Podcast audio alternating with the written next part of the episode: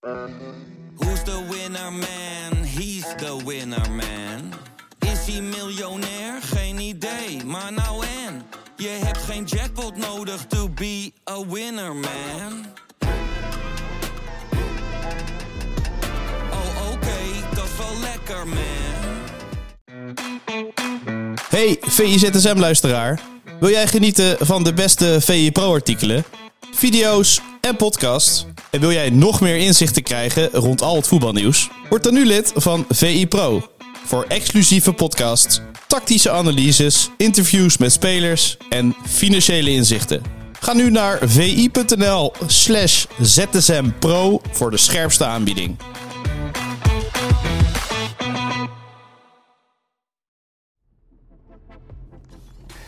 Goedemorgen en welkom bij een nieuwe aflevering van VIZSM, de dagelijkse podcast van Voetbal International, waarin we jullie meenemen het allerlaatste nieuws. Mijn naam is Jarno Verwij en zoals vaker zit ik aan tafel met hoofdredacteur Pieter Zwart. Goedemorgen. Goedemorgen, Jarno. Ehm, om maar gelijk af te trappen, ik heb onwijs genoten van Feyenoord PSV. Jij ook? Een geweldige wedstrijd. Ja, ik heb er echt van genoten.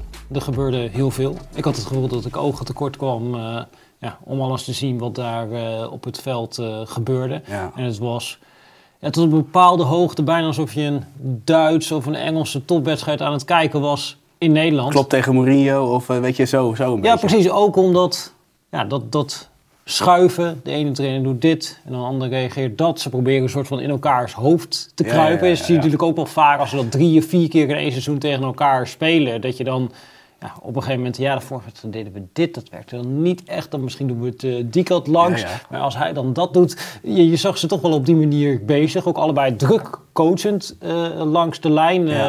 Het was heel mooi. Drukker denk dan ik. gebruikelijk. Denk ik wel, ja. En eh, bijvoorbeeld, ja, was denk ik 36 minuut of zo, dat op een gegeven moment blessurebehandeling voor Bart Nieuwkoop was. En dan riep Bos, die riep Bos Kakli bij zich om met hem over wat dingen te praten. En je zag Slot met die middenvelders bezig. Dus die waren allebei wel heel erg bezig met, oh ja, we kunnen net nog even een tipje daar geven Ja. om het wat anders te doen. Ja, op eh VE Pro natuurlijk ook over geschreven. En dan met name in relatie tot Kelvin Stenks. Die ook al een paar keer zichtbaar in conclaaf was met Arne Slot eh, langs eh, de lijn. En legde na afloop ook uit dat het niet zozeer was van na ja, ongeveer 20 minuten zette hij het een beetje om in gesprek met eh Stenks. Maar dat eigenlijk wat Stenks deed in het eerste kwartier, dat dat überhaupt al niet de bedoeling was. Maar dat hij in zijn enthousiasme, en dat speelt natuurlijk ook altijd mee. Dat vond ik sowieso ook leuk om te zien in deze wedstrijd. Dat stadion. Al die fans die erachter staan. En ja, dan kun je wel met elkaar afspreken, de hele week erover hebben. Nee, we gaan niet druk zetten op André Ramaljo. Je blijft vanuit Schouten wachten, wachten, wachten en pas daarna lopen. Maar ja, dan tikken zij twee keer rond. Dan denkt die hele Kuip, jagen, jagen, jagen. Ja, en dan ja, denk je toch, nou, ik ga eens een keertje, ik ga eens een keer naar voren sprinten. Dan wordt het op een gegeven moment de chaos achter je. Eh, en ja, dat is ook wel grappig dat doordat ze eigenlijk minder agressief druk begonnen te zetten, Ja. kregen ze weer controle over die wedstrijd. En, en wat Slot ook zei, eh, dat misschien nog wel belangrijker was... dat ze op een gegeven moment herkenden van... nou, hoe zit PSV druk in deze wedstrijd? Want Ja. die deden dat ook weer anders dan in de vorige toppen tegen Feyenoord. Ja, en waar dan de vrije man zit... Dat was tanks ook weer belangrijk. Dat was ook weer Kelvin Stenks. En als je het eigenlijk plat slaat, eh, hoe er werd gevoetbald... dan had je bij PSV eigenlijk Malik Tilman... wat de speler kon zijn die vrijkwam. Dat was ook wel grappig dat eh, Slot zei voor de wedstrijd... ja, nee, Bos ligt niet wakker van de afwezigheid van Veerman. En nu zei hij... ja, de vorige keer wilden we ook in die Joop Cruijffschap deze manier druk zetten... maar ja, toen kwamen ze er wel onderuit. Toen hadden ze Veerman, die was er nu niet. Dat was toch wel belangrijk. Dus dat was eerst niet belangrijk voor Ja. de wedstrijd. En na de wedstrijd was de weken toch wel eh, belangrijk eh, dat die er niet bij was. Maar dat is precies die speler die dan ja, eventueel de vrije man kan worden. En dat zag je wel, dat dat voor Tilman moeilijker is dan voor Veerman of voor eh Ja. En dat werd later nog duidelijker zichtbaar. Ik had hem hier al opgeschreven, middenveld van PSV. Daar gaan we straks eh, nog iets uitgebreider over. Ik wil even terug naar het begin, want jij geeft aan van ze kruipen bij elkaar in het hoofd. Jij bent ook iemand die dat graag doet. Mhm. Maar jij had op voorhand niet verwacht dat Nieuwkoop die positie Nee. in zou nemen. Nee, totaal niet. En weet je waar ik aan moest denken? Ik moest denken aan die podcast Open Vizier, waarin hij toen de tijd had hij spijt over een verdedigende wissel bij Cambuur. Ja. Dat hij daar nog steeds spijt van had en dat was het eerste wat bij mij opkwam.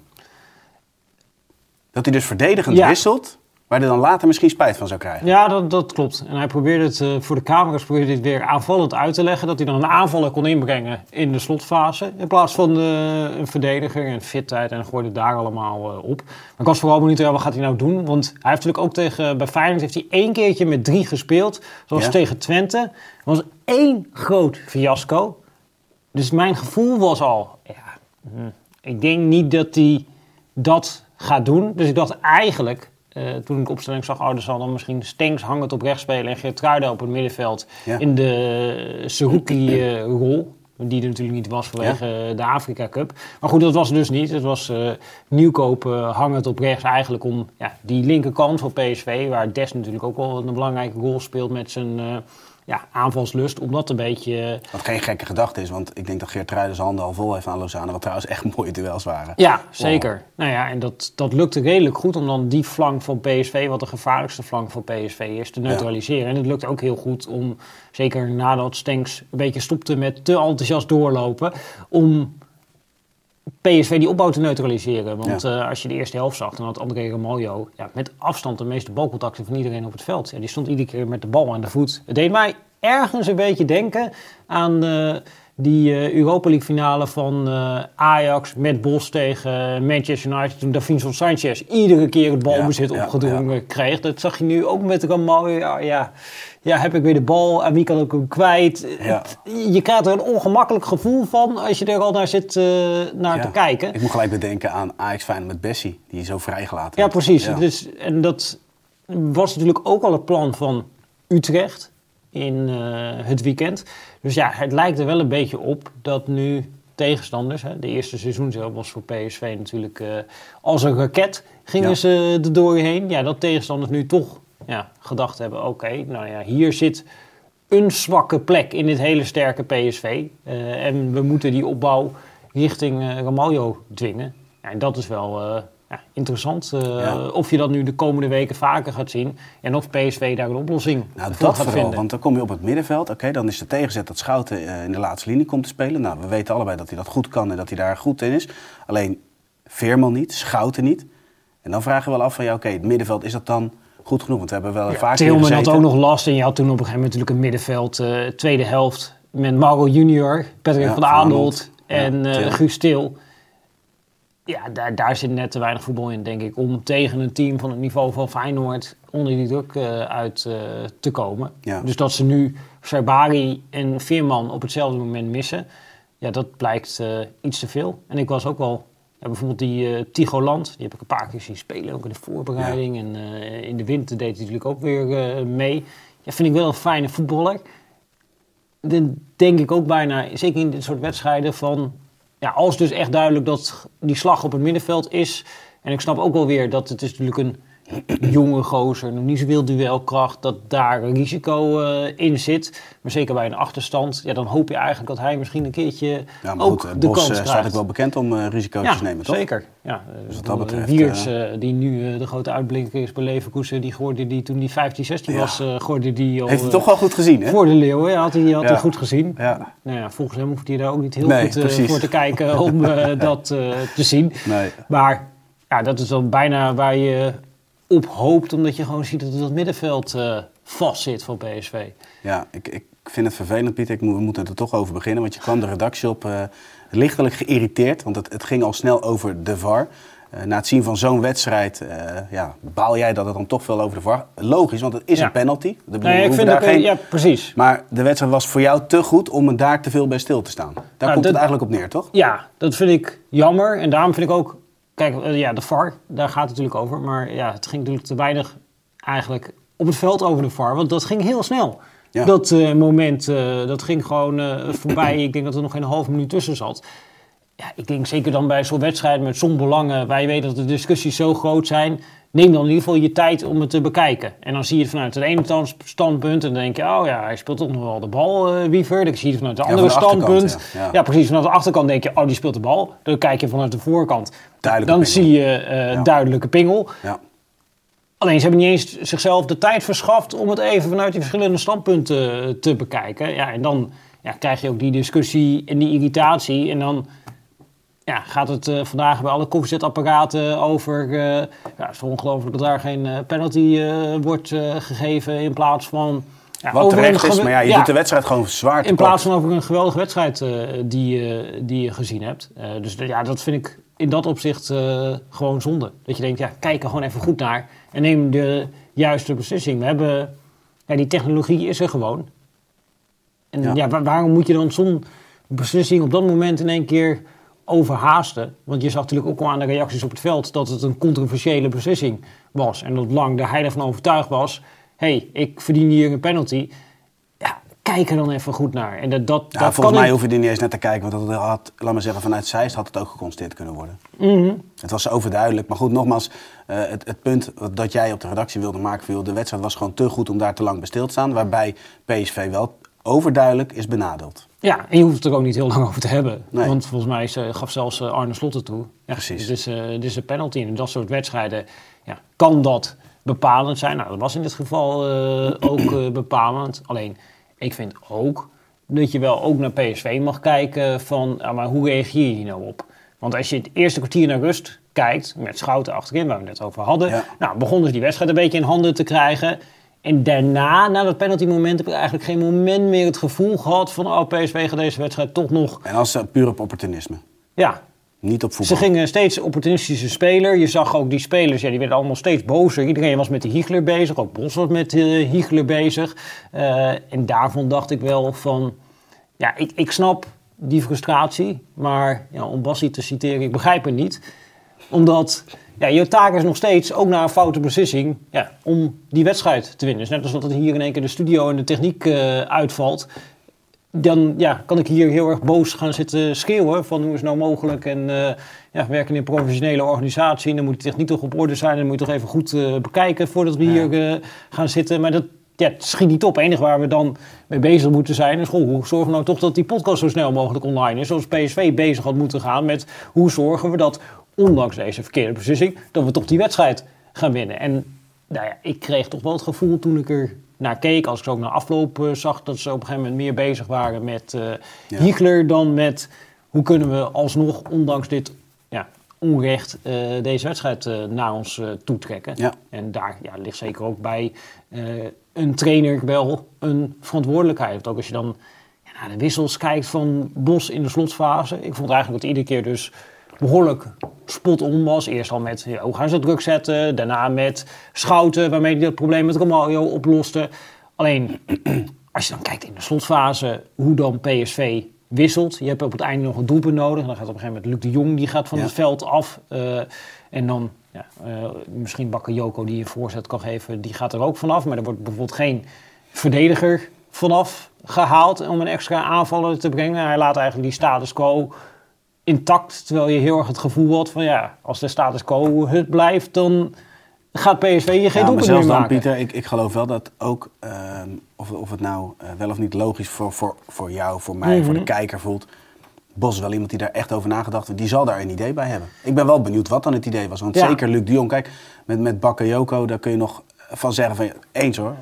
Voorzetten, blijf gevaarlijk, dreigen de speler.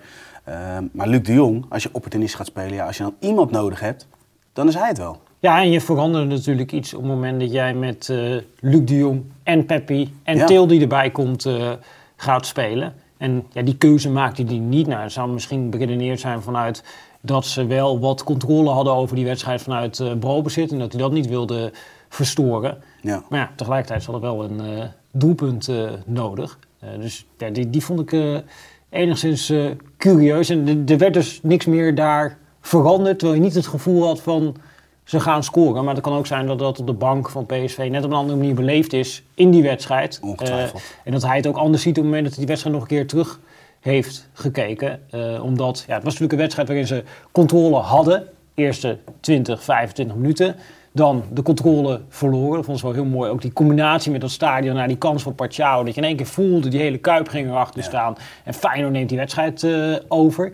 Nou, daarna had je natuurlijk eh, bij het begin van de tweede helft, zeker eerste kwartier weer, Zo, was echt voor PSV. Ja. Eh, Toen dacht kreeg echt dat Feyenoord echt- het zwaar zou krijgen hoor. kreeg ook echt kansen. Dan heb je het penalty moment. Nou, dat wordt niet gegeven. En daarna appte toch wel weg van Ja. het momentum. Eh, want de beste kansen daarna waren voor eh, Feyenoord in de tweede helft. Met name uit spelervattingen. Ja, ze hebben de wedstrijd ook gewoon doodgemaakt met momenten. Ja, nee, zeker. En dat eh, nou ja, hoort ook eh, bij voetbal. Maar dat vond ik eh, ja, in die zin ja, apart. Dat je dan zoiets had van... nou, hij doet niks meer.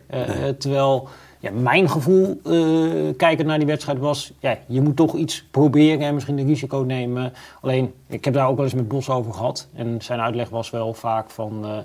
dat is trouwens ook wat Klopp nu doet. Dat heel veel trainers geneigd zijn om bij een achterstand extra aanvallers eh, erin te zetten. Terwijl je dan soms nog meer grip op de wedstrijd eh, verliest. Eh, dus misschien zal dat de redenatie erachter geweest zijn. Dat ze grip op de wedstrijd wilden houden. Maar nou, een ticket voor de volgende ronde van de beker heeft dat in ieder geval niet opgeleverd. Nee, absoluut niet. Tot slot de reactie van, van Timber, een van de uitblinkers gisteren in de Kuip. Eh, is voor ons inspiratie voor een nieuwe aflevering van Tik op vrijdag. Ja, hij zei, eh, we hebben naar eh, Utrecht gekeken. Nou PSV heeft nu in Nederland ja, de wedstrijden tegen Nederlandse teams ja, twee keer niet gewonnen. En ja, dat was dus Utrecht en nu Feyenoord. En Feyenoord zegt, we hebben ook afgekeken bij FC Utrecht. Dus ja, dat is wel interessant om tactisch even in te duiken in een video. Met ja, wat is nou die manier die tegenstanders aan het uitvinden zijn om ja, PSV te verslaan, PSV te bestrijden. Duidelijk. Morgen op de, in Tactiek op vrijdag. Dan gaan we heel kort het buitenland even bespreken. Eh Bayern München speelde tegen Union Berlin. Eh, winnen met 1-0, maar het gaat vooral om ja, de tik die Nenad Bjelica uitdeelt. Ja, waanzinnig. Als je het dan hebt over, ik bedoel, wij hebben het net over dat de trainers bij PSV Fijn iets wat druk waren. Nou, dat is... Hè, Ja, daar is- vergeleken met de Ja. trainer van Union Ja. Berlin valt het allemaal reuze mee. Precies, precies. Nou ja, Jorben Vertessen weet, eh, weet waar hij voor gaat tekenen, Ja. toch? Ja, precies. Ja. Hij deelde Sané een tikje uit. Nou, opvallend moment. En dan eh, Bilbao-Barcelona. Eh, Barcelona Ja. verliest met 4-2. Sowieso valt me op dat ze wel echt veel doelpunten tegenkrijgen. Maar als je het dan hebt over onrustig. Ik merkte bij eh, de doelpunten van Barcelona, de ontlading bij Xavi is zo groot. Dus die druk die neemt echt toe daar. Dat klopt. En nu, ja, dus eh, deze wedstrijd ook weer eh, verloren. Dus ja, het zal toe blijven nemen. Ja, ik ben wel benieuwd hoe dat eh, nu verder gaat bij Barcelona. Ja, helemaal eens. Dan gaan we naar de meest gelezen items. Ja. Ehm, meest gelezen item op vi.nl is een zeer ruime zege van de Ajax-jeugd onder 18 op de leeftijdsgenoten van Liverpool. Liefst 10-0. Ik heb op vi.nl, nou mensen, als, als ze de doelpunten willen zien, kijk eventjes op het artikel. Echt zitten een paar mooie doelpunten bij. Maar ja, dat, dat kan toch niet eigenlijk? Nee, het is heel apart. Ik zag ook die trainer van eh, Ajax onder 18 zeggen... ja, we hadden wel iets meer weerstand eh, verwacht. Ja. Ja. ik heb geen idee wat, eh, ja, wat daar nou gebeurd is... en wat het verhaal zeg maar, vanuit Liverpool-kant is. Want ja, het is wel duidelijk, het was een oefenwedstrijd... dus er ging ook niet heel veel ja, belangen achter. Eh, dus of die nou echt ook de sterkste spelers waren van Liverpool in de opleiding... Ja, als dat wel zo is, hebben ze denk ik een probleem eh, Ja. in die eh, opleiding. Ja, en als het niet zo was, dan heeft Ajax daar maximaal van geprofiteerd. Maar het is in ieder geval een uitslag die hier voorbij is gekomen... dat je denkt, huh, wat is daar nou in vredesnaam gebeurd? Ja, er zaten wel een paar mooie doelpunten bij. Dus mensen moeten echt even naar vi.nl om die doelpunten te, te gaan bekijken. Waar we wel even verder bij stil moeten staan is het interview van Geert-Jan Jacobs met Levchenko. Oekraïner, zoals bekend. Die staat stil bij de transferperikelen rondom Ugalde richting Spartak Moskou. Ja, daar is hij eh, best uitgesproken over. Ja, en tegelijkertijd houdt hij wel zicht op. En natuurlijk, ik kan me voorstellen vanuit hem, ja, persoonlijk, hij is natuurlijk ook voorzitter van de VVCS, dat het soms ja. lastig is al die belangen te wegen. Maar hij legt heel goed uit, vind ik, in dat artikel, dat ja, eigenlijk ieder individu, dat die vanuit zichzelf geredeneerd, dat het wel te begrijpen valt, maar dat daarmee uiteindelijk iets gebeurt wat onwenselijk eh, is. Omdat Ja. ja. Twente, ja, die krijgen een eh, smak geld. Ja, die hebben natuurlijk eh, die problemen met ja, gemeente, schuld. Als die ja, dan in één keer nu een bak geld krijgen. Die zouden wel gek zijn als ze die doen. Rusland, ja. Eh, het is natuurlijk logisch dat zij denken, ja, dat, nou ja, dat geld is wel eh, welkom. En dat het dan eh, ja, misschien niet eh 100% eh, kosher is. Maar ja, hij staat niet op de sanctielijst. Moeten wij roomser zijn dan de paus? Ja, valt vanuit Twente hartstikke goed te begrijpen. Dat je misschien die Ja. afweging maakt. En dat je dan niet je moreel kompas laat zegenvieren. Nou, voor die Ugalde, jonge jongen, komt vanuit Costa Rica. Eh, ja, wil waarschijnlijk een heel gezin eh, onderhouden. Die kan zich daar financieel onafhankelijk spelen. Ja, die denkt misschien ook van, ja, dat is een kans die misschien nooit meer voorbij komt eh, in mijn leven. Ik ga die kant op. Ja. Alleen, ja, het geheel. En dat schetst niet een al te, al te fraai beeld. Dat dan ja, Russisch geld deze kant op komt in deze situatie. Dat... Maar misschien ook wel vanuit de speler geredeneerd. Hè? Van, van waar, waar kom je in terecht en, en wat ga je doen? En, en, en wat, wat, wat voor invloed heeft het mogelijk op de rest van je carrière? Ja, dat klopt. En ja, ik, ja, ik vermoed ook, zeg maar, dat... Kijk, ja, wij, wij kijken natuurlijk heel erg naar dat vanuit uh, westers perspectief. Dat hij daar met een ja, ander perspectief kijkt uh, naar uh, die oorlog die daar plaatsvindt. Ja. Of ja, daar misschien is natuurlijk ook een jonge gozer daar bijna helemaal niet mee bezig is. Dat kan natuurlijk ook zo zijn. dus ja, dat is, ja, het is wel een hele aparte, aparte als die daadwerkelijk plaats gaat vinden. En ik zag het toevallig vanmorgen. Dat is ook wel bijzonder. Dat, ze hadden bij Spartak dezezelfde transferwindow ook interesse getoond in de spits van FC Dallas. Dat was Ferreira, die speelde nog oh, bij Amerika op het uh, WK in de spits. Nou, ook een soortgelijk bedrag als voor Ugalde. En daar heeft dus de competitie, de MLS, die heeft daar een streep doorgezet. Dus de Dallas wilde dat, die speler wilde dat. Eigenlijk precies wat Levchenko uh, beschrijft. En daar heeft de competitie gezegd... Nou, wij, wij, die papieren moeten langs ons. Wij moeten daar uiteindelijk moeten we dat uh, aftekenen. Dat gaan we niet doen.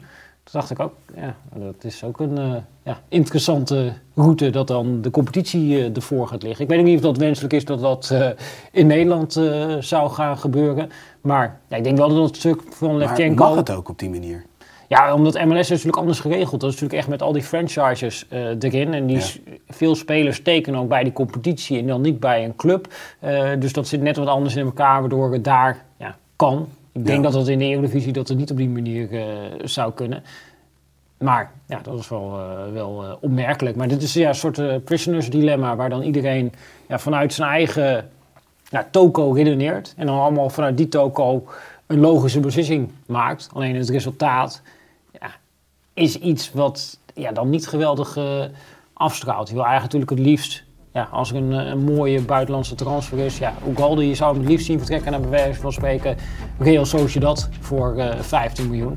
En dan staat iedereen op de bank, uh, dan zegt Twente, ja, we hebben geweldig geïnvesteerd, winst gemaakt, uh, sportieve stap, et cetera, et cetera. Mm -hmm. ja, en hier hou je toch een beetje een vieze smaak in je mond. Ja, klopt. We gaan het volgen, Pieter, dankjewel. En tot ZSM en nou trouwens, tot morgen met tactiek op vrijdag. Ja, tot ZSM.